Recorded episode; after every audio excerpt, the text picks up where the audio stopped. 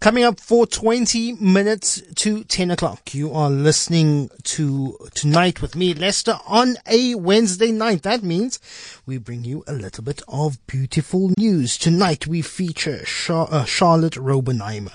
And now her story goes a little like this. It was 7 a.m. on a Sunday morning and Charlotte Raubenheimer took a deep breath and jumped the pool was icy and the plan was extreme. This was supposed to have been the start of the Ironman African Championship with Charlotte, uh, uh, which Charlotte had been intensely training for. But with the outbreak of COVID-19, it was delayed by months as a national lockdown was an- announced in South Africa and Charlotte wasn't phased and powering her way through the water, she was embarking on a mission of her own, completing the challenge in her own backyard. Here is Charlotte's story. My name is Charlotte Raubenheimer, and I completed the Ironman from my garden during SA's lockdown.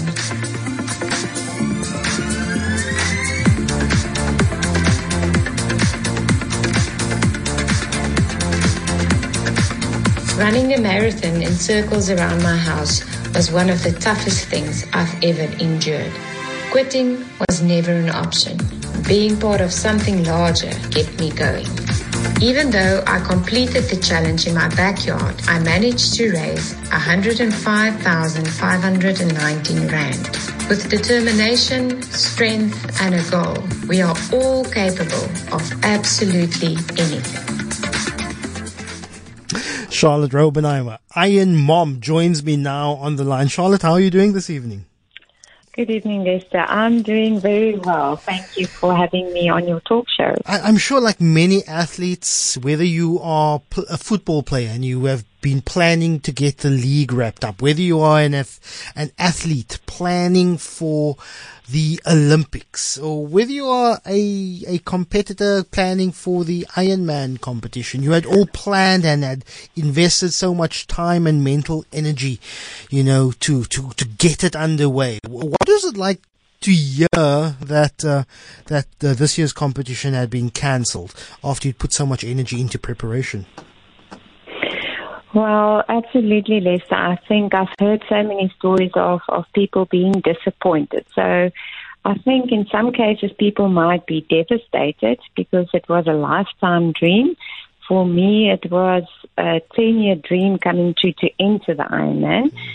So at first I was disappointed, but then um, just having a, a bigger view on what was currently going on to the world, I, I made peace with the fact that that was for the greater good. Mm. So even though I was very disappointed, um, I realized that it's, it's important for us as a host city to just make sure that the mm the citizens stay safe, but definitely disappointed. But you weren't just running and swimming and cycling for yourself. Your friend Philip Janse van Rensburg, um, he he lives with the cerebral palsy. You had also had planned to compete to raise funds for him for a new wheelchair. Tell us what was was that also your motivation to keep this going? Definitely, that that was so. It slots in very nicely with with what I was was busy with. So um, during my preparation for the Ironman, I um, came to hear that his wheelchair has been giving him problems, and I just decided that why not use what you can do to make a difference? And I managed to use a platform called BackaBuddy, which were enabling me to raise funds. And it was basically just through my friends and connections that they were all willing to support and donate money. And at the end, even before the Ironman started on the 29th of March, I was able to raise the full amount. Wow. Um, yes, and then completing the Ironman, being locked in for the lockdown, we managed to even double that. yeah. So, well, that's absolutely amazing. What what was uh, what was Philip's response?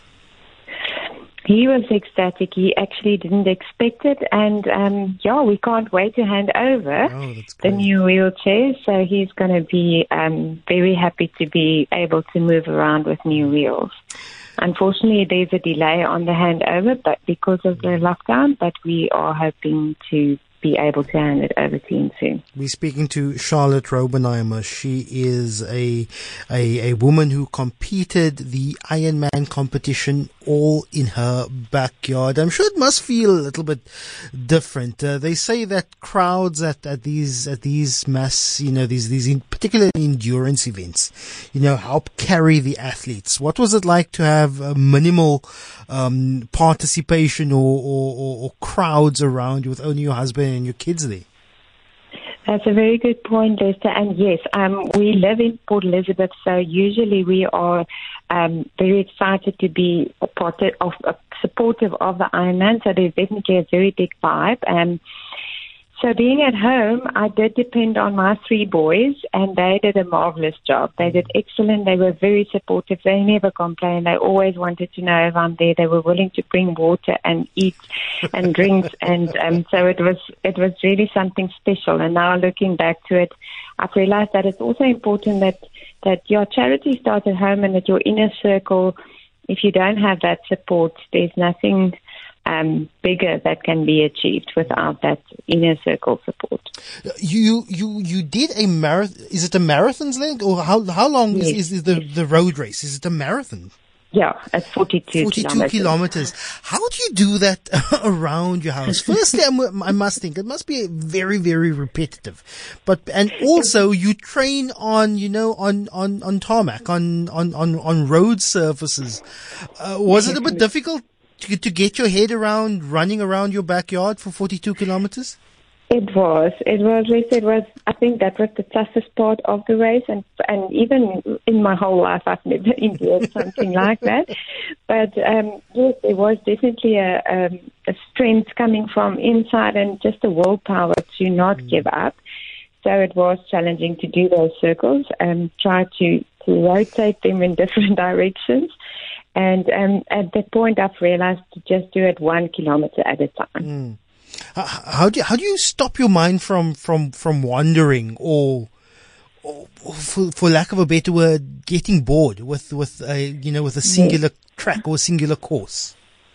Well, I have an 11 year old son that's in love with music. So he was a DJ and that's very He was, um, he was sitting on the patio playing my best songs and whenever he thought I'm looking tired, he would just keep on bringing up my favorite song.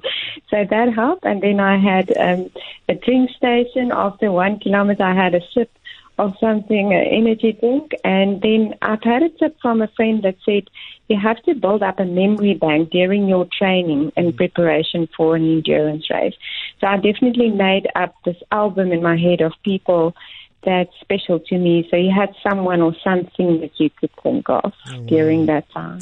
I believe your Iron Mom trophy was made uh, from ice cream containers, a plastic water bottle, and, and clippings from an, an old Iron Man magazine. Did that feel better than a than a gold medal?